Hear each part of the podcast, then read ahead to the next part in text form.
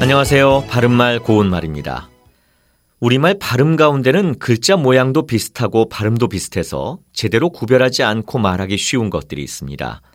그 중에서 가장 대표적인 것으로 모음 아이, 에와 어이, 에를 들 수 있는데 젊은 층에서는 특히 모음 어이, 에를 정확하게 발음하는 것을 듣기 어려울 정도가 됐습니다.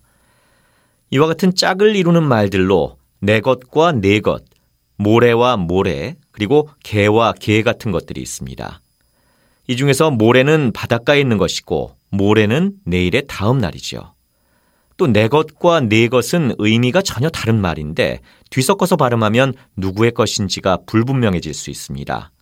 예를 들어 내 것도 내 것이고 내 것도 내 것이다 라고 한다면 나의 것은 하나도 없고 모두 다 상대방의 것이라는 뜻이 됩니다. 그렇다면 사람이 궁지에 몰리거나 억울한 일을 당할 때 자기 자신을 변호하기 위해서 열을 올리며 말하는 경우를 가리키는 표현은 개거품을 물다와 개거품을 물다 중 어느 것이 맞을까요?